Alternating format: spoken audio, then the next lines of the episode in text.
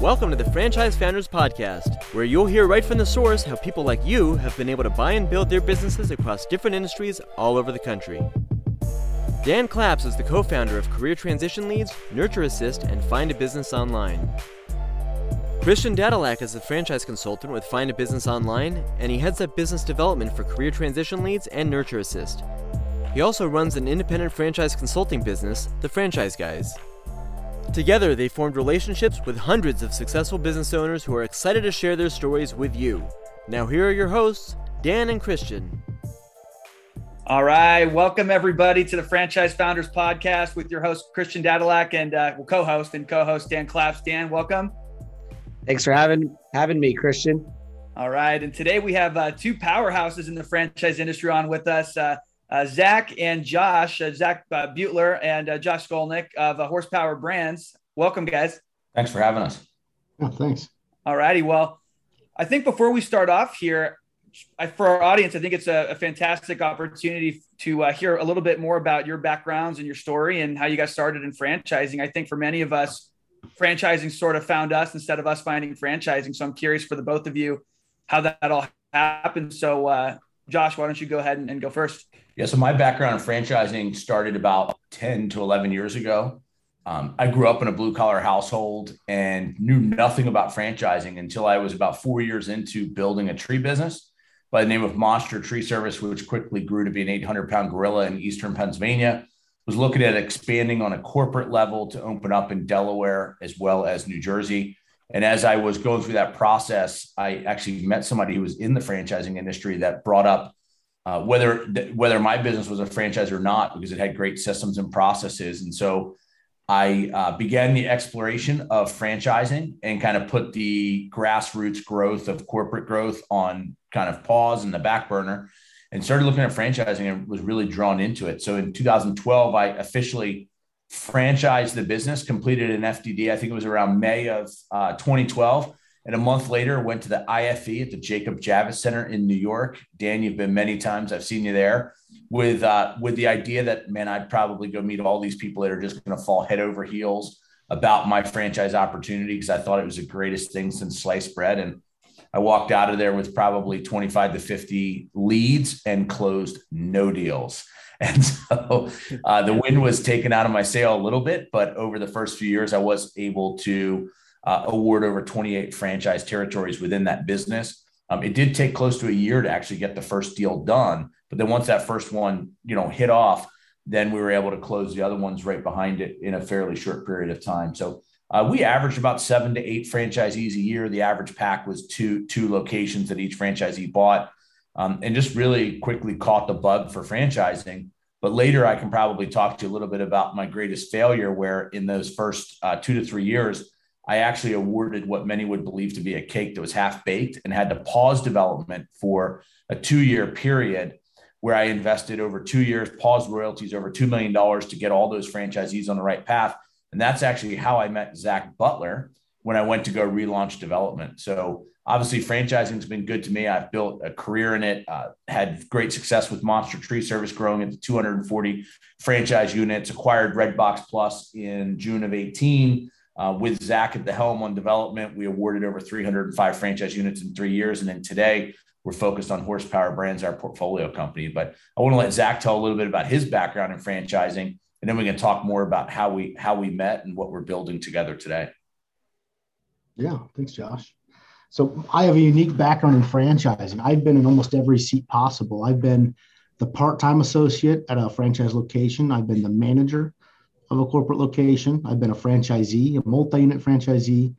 Uh, I've been, I've been a franchisee doing 40 million uh, in revenue. I've been in franchise development, now the franchisor. So I've got a unique perspective on all kind of all sides of that industry. But my, my start came in when I was 18. I started working in part time at a company that was in the nutrition, uh, retail nutrition space. Uh, they began franchising a few years later, and I was good at that. And uh, I became the manager overnight. Everybody quit and decided that, you know what, I, I could do this full time. So I convinced the founder to co sign an SBA loan. And I uh, hightailed it to Florida and opened my first location when I was 20. And had early had a lot of success. I uh, my first location did 1.3 million the first year. Uh, opened another location. That one did just around a million bucks. And then uh, over from from start to about three years in, I had built up to about eight million in revenue with seven locations. And in that nutrition world or weight loss and sports nutrition, Amazon really came in and and uh, flipped that on its head in, in, retail. And I ended up losing everything and going bankrupt and having to start all over from scratch. And didn't know what I was going to do. And another franchisee who had 10 locations had a really good infrastructure, but they needed someone for sales and marketing. So I'll, I'll never forget I negotiated a $22,000 annual salary for equity and future brands. And we grew that from 10 locations to 68, uh, did up upwards to $40 million in revenue. And the, the, the corporate, uh, the corporate entity of that franchise brand sold to private equity. They wanted to make changes that my partner was on board with, but I was not. And I saw the writing on the wall. So I sold my equity and I went back out into the professional world and had no idea what I wanted to do. I'd been in franchising for 13 years. It's all I ever known. And I got into franchise development. That's where I met Josh. Uh, we met at a franchise conference in a pool in Cancun. And uh, we immediately had a connection and hit it off. And uh, I always tell people there's certain people that you meet in life that have the same business values, work ethic, etc. And uh, we've developed a great relationship over the past few years. And um, we've built out three brands to over uh, 250 units plus at this point. And uh, on the other side of franchise development, I've done up to 10 brands now that uh, from less than 10 to over 100. And so Josh and I really thought long and hard about where we want to be in life and where do we want to take everything. And we took the capital that we that we've acquired and we formed horsepower brands. And now we're a franchise uh, conglomerate that has uh, right now we have four franchise brands and three supporting entities. And our goal is to have 25 concepts by the year 2025, and we're over a uh, 28% of the way there. Yeah, I see the board there is starting to pick up behind you. Those are the current brands, I'm assuming. Correct. So we have a roofing concept called Mighty Dog Roofing. We have an outdoor lighting concept called Blingle that specializes in holiday lights, landscape lighting, event lighting. We have an insulation concept that focuses on spray foam insulation in both new construction as well as residential. And then we have a, a lawn care concept, which is a uh, executive only model that focuses on three services uh, lawn care, which is fertilization, aeration, and overseeding, irrigation, which is irrigation repair, uh, winterization, and uh, uh, controller box installations, and then pet waste removal. And so that one's really three franchises kind of combined into one to make it a fully semi absentee only model. Yeah. In addition, Dan, uh, one of the things that we do in our business is we observe the vendors we do business with, and we believe vendors are a huge extension to any franchise organization. So we've got three vendor verticals, as Zach alluded to. Out of the seven businesses, we own four franchisors and three vendor verticals. Today, we do all our own digital marketing through our marketing agency, Franchise Rocket. Uh, we also answer all the phones for our franchisees through Powerhouse Call Solutions, which is our internal call center.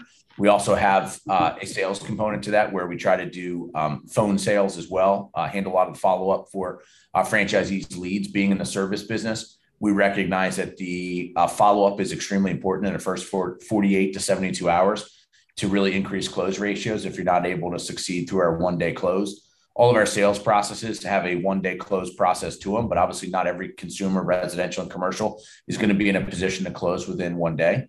So oftentimes there is a lot of follow up. And the last thing with the outdoor lighting brand, uh, distribution of the lighting products, everything's imported from Asia. And so there's not a lot of products sitting on the ground in the US to meet the demands of franchisees. So we launched Lights for Christmas, which is our distribution arm. We actually have over $10 million in product en route from Asia for the 2022 season, which we'll warehouse all that and ship it as needed to our franchisees. And so we really think well ahead of uh, what our franchisees need for success so that they are not at the mercy of what's available to them within the local market from local distributors. It's fantastic. So one of the questions that we had was, you know, obviously you guys are talking to many different brands that you're potentially bringing into your portfolio. When most of the people listening to this podcast are franchise e candidates, people that are exploring transitioning into business ownership, our team we're always educating them to look for four key attributes when looking at a franchise the leadership team that runs that franchise the the usp or the unique, unique selling proposition of that franchise what they're doing in a market that's unique and and different uh, the financial unit economics for each franchisee what they can you know perform and the the validation that our franchisees happy and those are the roots of how our clients explore as they look at franchises. Um, can you guys touch on what you look for? Uh, it probably those things as well, but in addition, all the brands that you talk to, how does someone make it into the horsepower arsenal? So for us, I can take it first uh, for the first few seconds and then flip it to Zach. But uh, number one for us being, we are very much focused on home service. Every one of our businesses also has a commercial component. We we want really uh, speed to lead. We want to and speed to close in a sense of once our franchisees get into business, we want them to be able to get leads quickly, and we want them to be able to close jobs quickly because that's what's going to generate revenue in their business. So the residential component is the most important to start that. Every business also has a commercial component, but it's a little bit more of uh, a farming event where you need to build the reputation amongst the franchise the franchisees uh, customers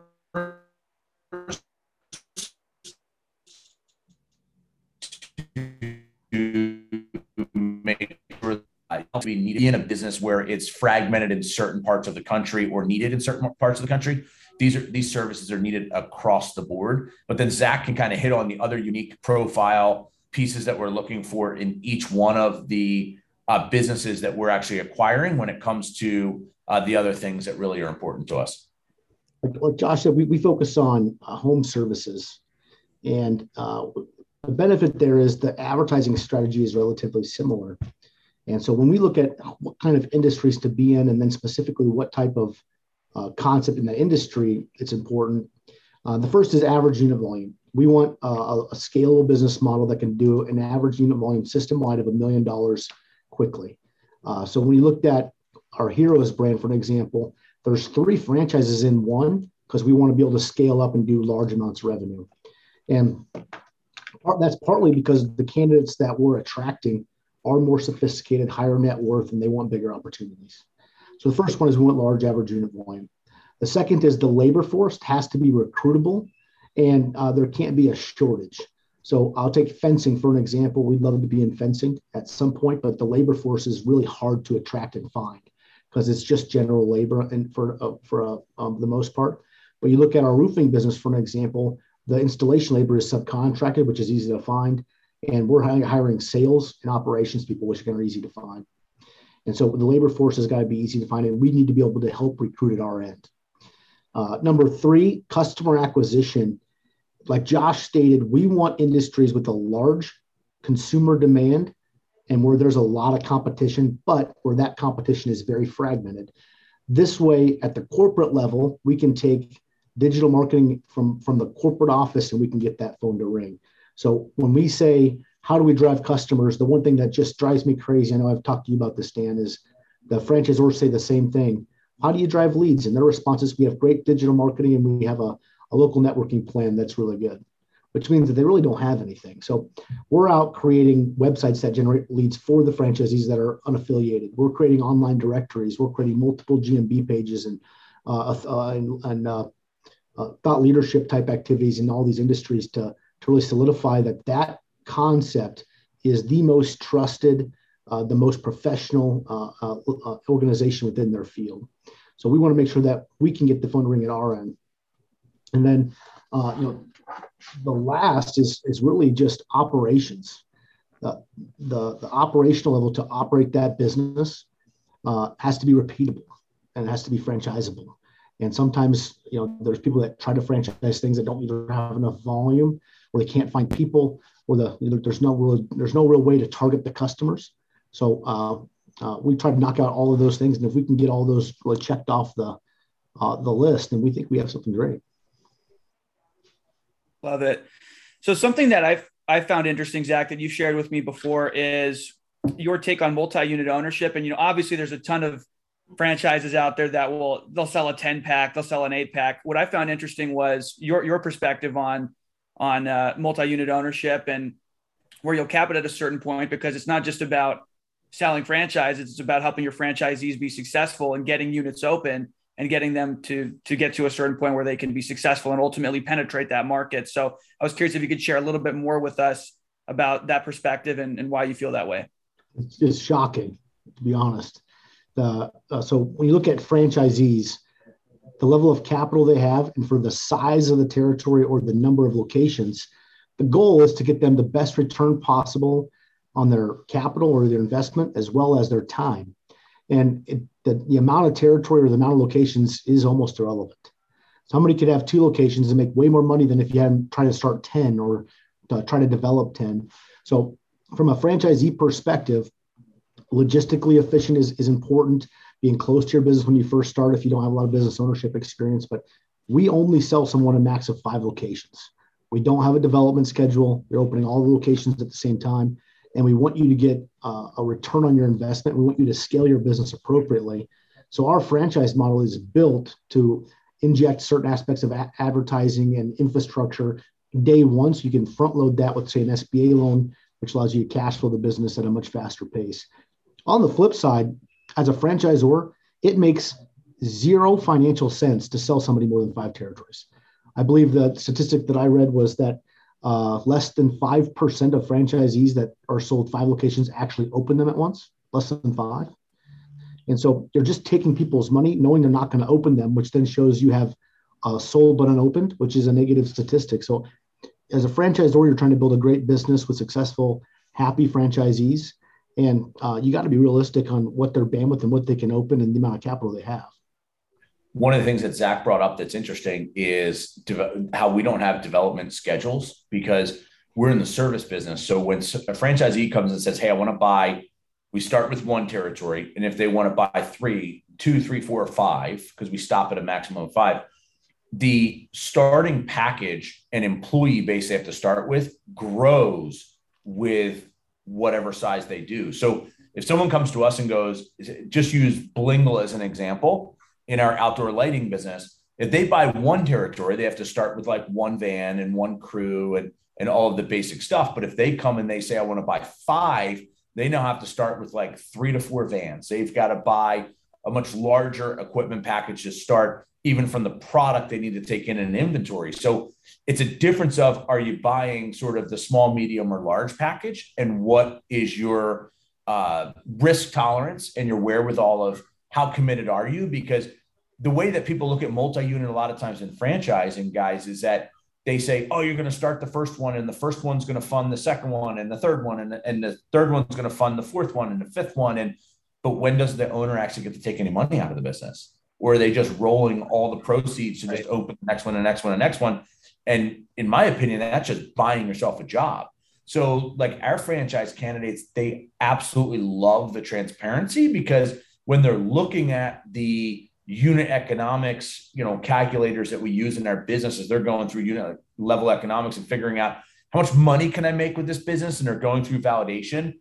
They're hearing from the franchise candidates what they're going to need to do, how how they're able to perform in the market, and the type of results that they're getting. Because when you take the other approach and you sell a franchisee one and you compare them to a franchisee that bought three and a franchisee that bought five, and you didn't change the initial starting package, year one, year two, and year three average revenues on each one of those size franchisees is exactly the same across the board. So that's why we learned over the years of doing this. You have to force people to make a bigger investment and start bigger out of the gate if they're going to do multi unit. And that's what all of our franchisees do that go multi unit. That makes a that makes a ton of sense. I think it that's a perspective that that I find isn't as uh, common in the franchise industry, which really is a testament to uh, to you all and how you look at things. So that's awesome, uh, Josh. A question for you. I'm curious what your perspective. What would you say to a candidate that is they see roofing, they think outdoor lighting, they think insulation, spray foam, blow in, all of those those types of services. They think, well, I mean, there's got to be a million people in my market that do it. Market saturation. How do I stand out? I'm not sure that that's the right industry for me. So, what would you say in response to that to help ease their concerns and obviously help them to realize the truth of of what the situation actually is? Well, there's I'll I'll start by saying there's three major fears that every buyer has. So every franchise candidate that's looking at a business is worried about how am I going to find people? How am I going to get customers? And there's already people in my market providing these services. And it's a saturated market. So why is there really a need for another one? where I think we create a lot of distance in in relevance to the competition is that our franchise candidates are entrepreneurs. So we're teach and if they're not already entrepreneurs, we're going to provide them the entrepreneurial support to make them successful entrepreneurs.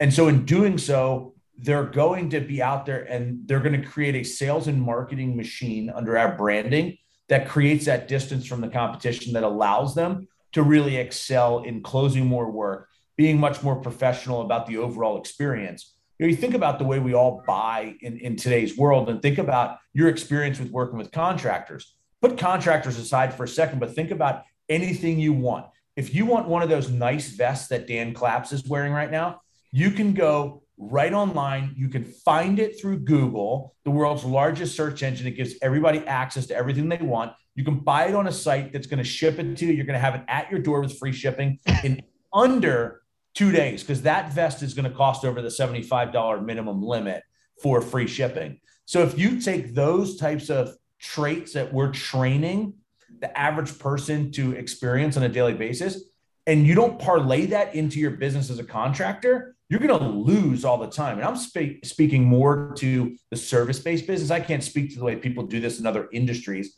but in our business, we want that same type of interaction. And, and I always challenge every candidate as they're thinking about do, do, is there really a need in my market for another one of these businesses? Pick up the phone and call some of them.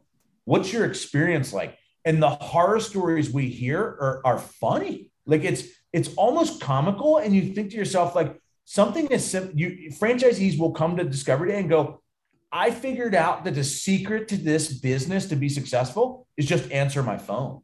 and it's like you go, no, no, no, there's a lot more to it. They go, not in my market, because guess yeah. what? I called eight companies that provide this service. And out of those eight, I left voicemails for all of them, and only one or two got back to me. And I was only capable of getting one estimate. So I think the secret secret in my market is as simple as answer the phone. And there's a lot more steps behind that. But when we start talking about this, and we always like we know we're going to get that question often, so we always tell people go go do you know industry research in your market, call people. You know they're not going to have an experience where they're blown away that they go, I'm never going to be able to compete with these people that are already doing it.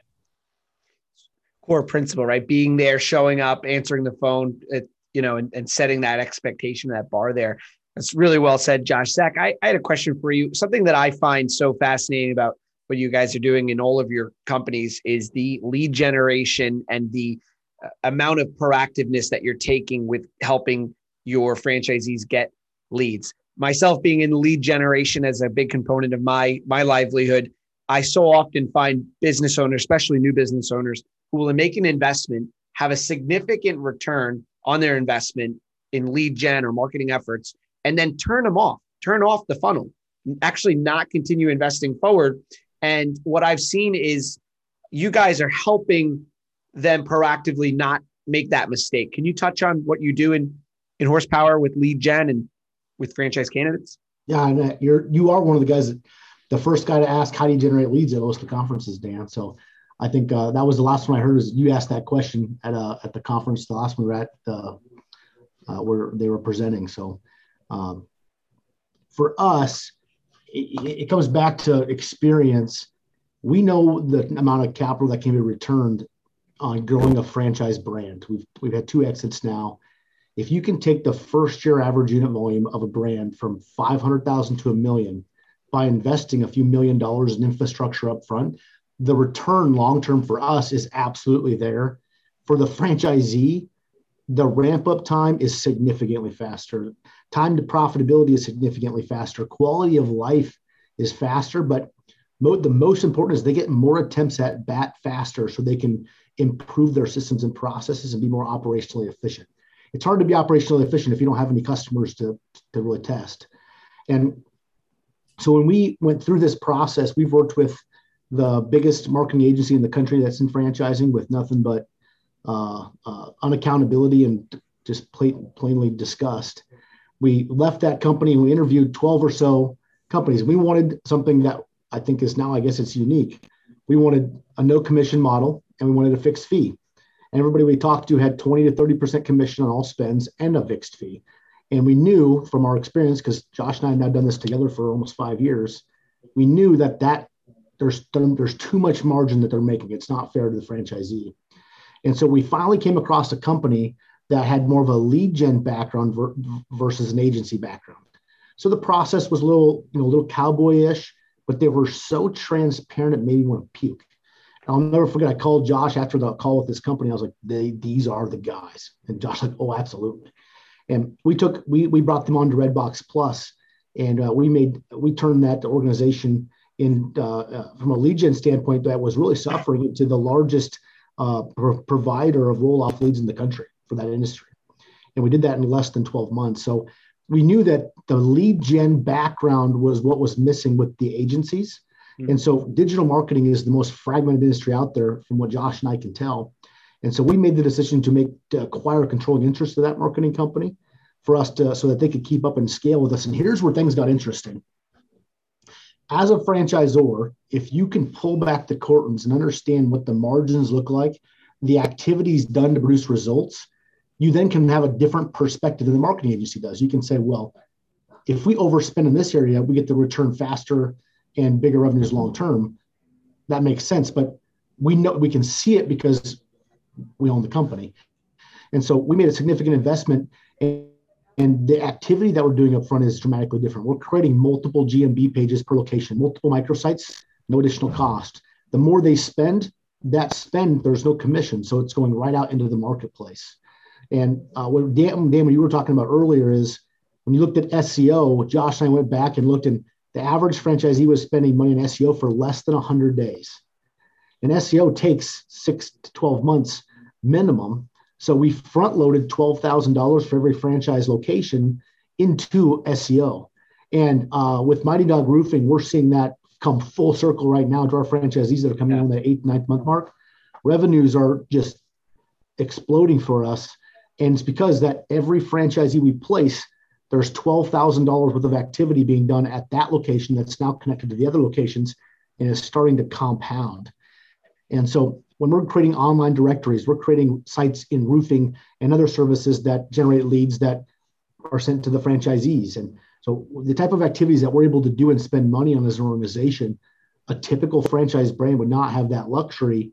And we just knew that if you're trying to run a franchise brand, culture is, is important. And if the phone doesn't ring, it's hard to have a good culture.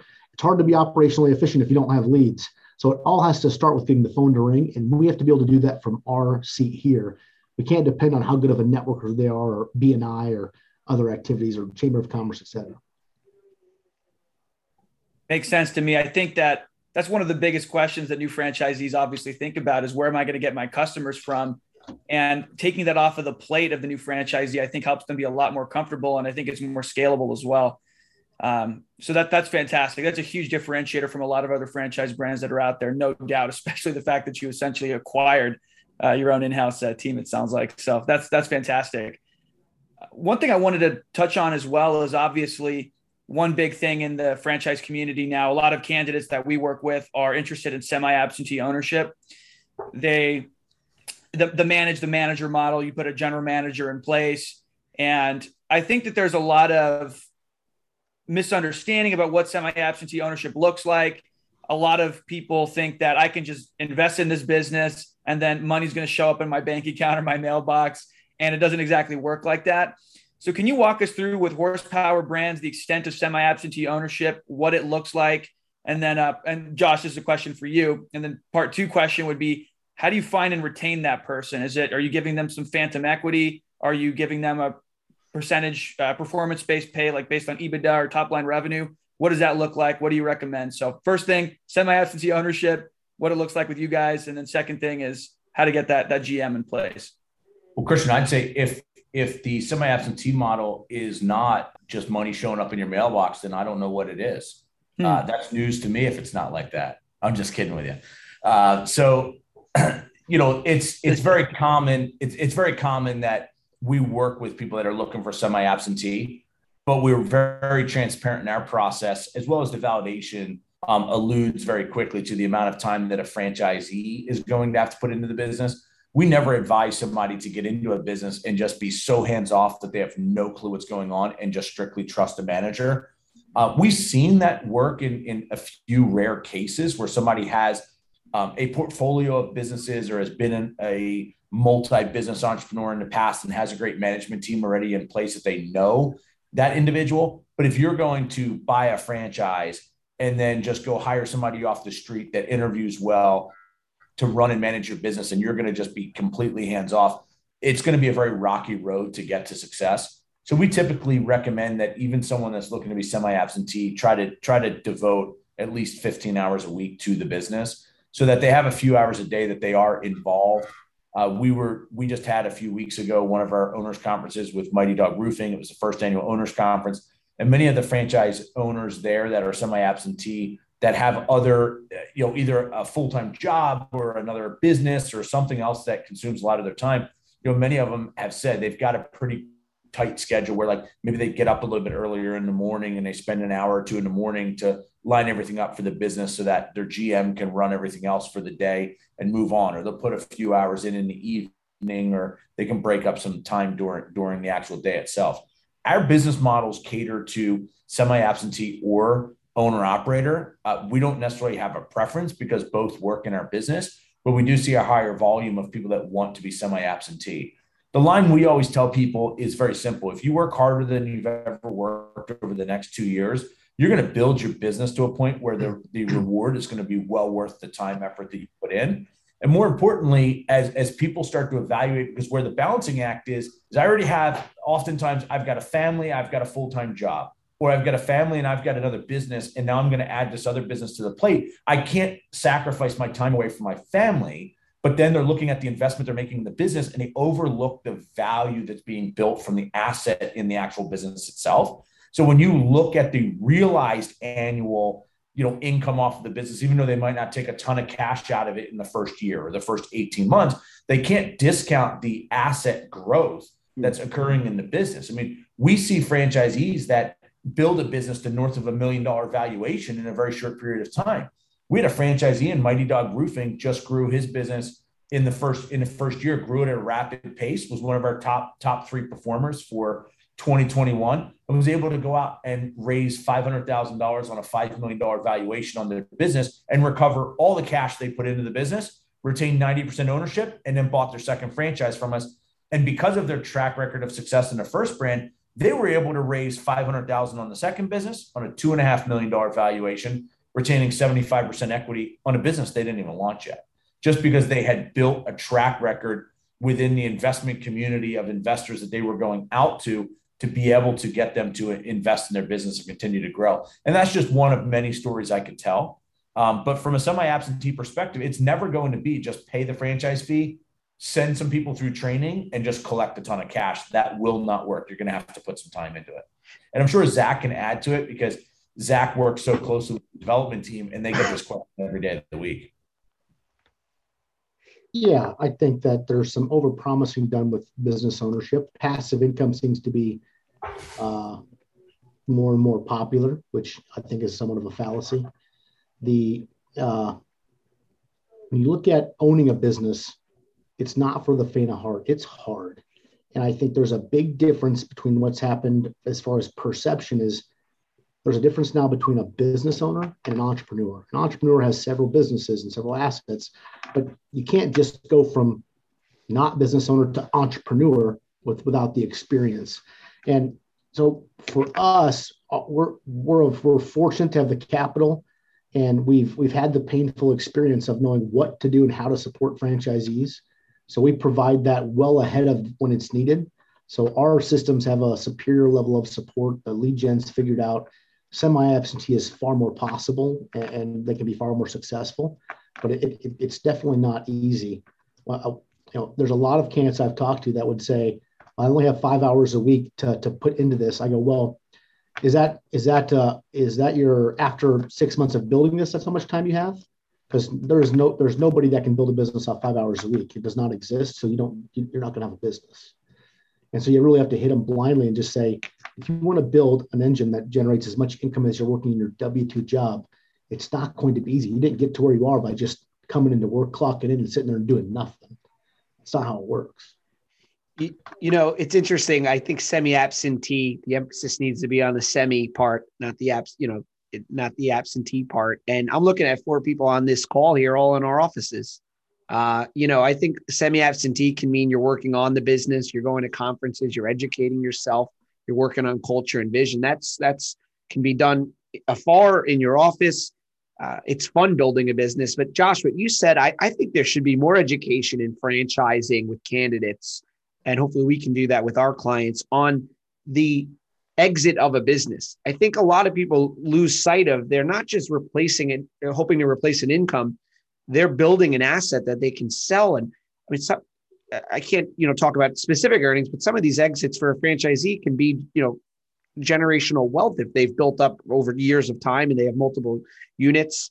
Um, can you touch on that a bit? You know, do you do you guys educate your franchisees on the end goal of exiting and how important looking toward that asset is? We speak about exit strategy all the time because we want our franchisees to be thinking about that and we tell people all the time if you if you're sitting here looking me in the face today and trying to tell me that you're build you're starting this business to create a legacy of something that you can build a business to pass along to your children and potentially your grandchildren you're lying to yourself. Because you don't know what's going to happen between now and then. And then more importantly look yourself in the mirror and are you today as the franchise buyer doing what your parents did for a living? Probably not. Very few people, unless they're working in a family business, are doing what their parents did. So think about uh, are you really, as a parent today, supposed to be launching a business so that your kids can step into it later? How do you know that their interests are going to align with yours? So you really need to look at this that it's being started for one to two main reasons. Number one, to get a return on your investment and your time and number two to be able to exit it and create that legacy wealth. Your family will be much happier with that money in your pocket and invested working for you versus having to step in to run a business to continue to keep that income coming from it. So it's an open conversation we have. We speak openly about our exit strategy at the horsepower brands level. You know we're on a mission to grow 25 brands by 2025 and we see a long-term exit for us of taking this organization public we like the idea of Zach and I continuing to run the business, give all of our employees, friends, family, franchisees, as well as their friends and family, and people that didn't have the ability financially to invest in one of our business opportunities, invest by being able to buy stock in our organization. And so it's extremely important. And we're always talking to people about this stuff because we believe that there is a lot of frustration in a franchisee's experience in the first 12 years when they're in, in the first 12 months, not 12 years, that they're they're measuring the money they're making out of the business against their existing income and just so honed in and focused on that replacement of income. But they forget, like I tell my kids when they ask me the question, Dad, how much money do you make a year? I'm like, dude, that's a loaded question because how much money I take in cash a year is different than the realized annual income when I take an asset that I've built and I sell it five years later. You know, if I if I take a business and sell it in five years for 50 million bucks, guess what? I made $10 million a year off of that business, plus whatever cash I took out of it. So that's where there's confusion and people over, overlook that. And these businesses, when when people think about investing with us, the saturation point we're going to reach across the country with our businesses is second to none in comparison to a lot of our competition because we know what we're doing. And once we get all of our brands to a saturation point across the country, the franchise community of owners within the franchise system are going to control the multiple that the business sells at. An average mom and pop business might sell at one to three times earnings, but look at a saturated franchise model. You want to go out and buy a McDonald's, you want to go buy a Dunkin' Donuts. You don't just pick up the phone and call the franchisor and say, Hey, I want to buy one of those. Where's the available territory? They're sold out. You got to go pay a premium to someone that's going to resell you one. And guess what? They're going to name their price. And that's the situation we want to put our, our franchisees in as well. I think that's amazing. I think I hope the audience listening understands and appreciates the value of working with a franchisor that really has the has started with the end in mind and has thought through a lot of these things. Not every franchise is created equal, obviously, and uh, and obviously, it's it's so it's so key to keep those things in mind as you're considering which which brands and which options to consider. And ultimately, at the end of the day, I think it's makes a ton of sense to bet on the jockey, not just the horse. Obviously, there's some great some great vehicles here with the, some of the brands you all have, but I think the leadership team and how well thought out the vision is is is critical. So that's fantastic. One thing I wanted to touch on too, because Josh mentioned this a little bit, was multi-brand ownership within the horsepower uh, team, I guess. So does some can someone start out with let's say a mighty dog and then acquire a blingle? What is your thoughts on that? What is the time frame that you would uh, typically like to see that done in, and what does that all look like, and what is your perspective on that, Zach? Yeah, I, so for us, a few things have to be done. Number one, if they start with one brand, we, we don't allow people to start with two brands. Uh, I mean, we can't launch two franchises at the same time.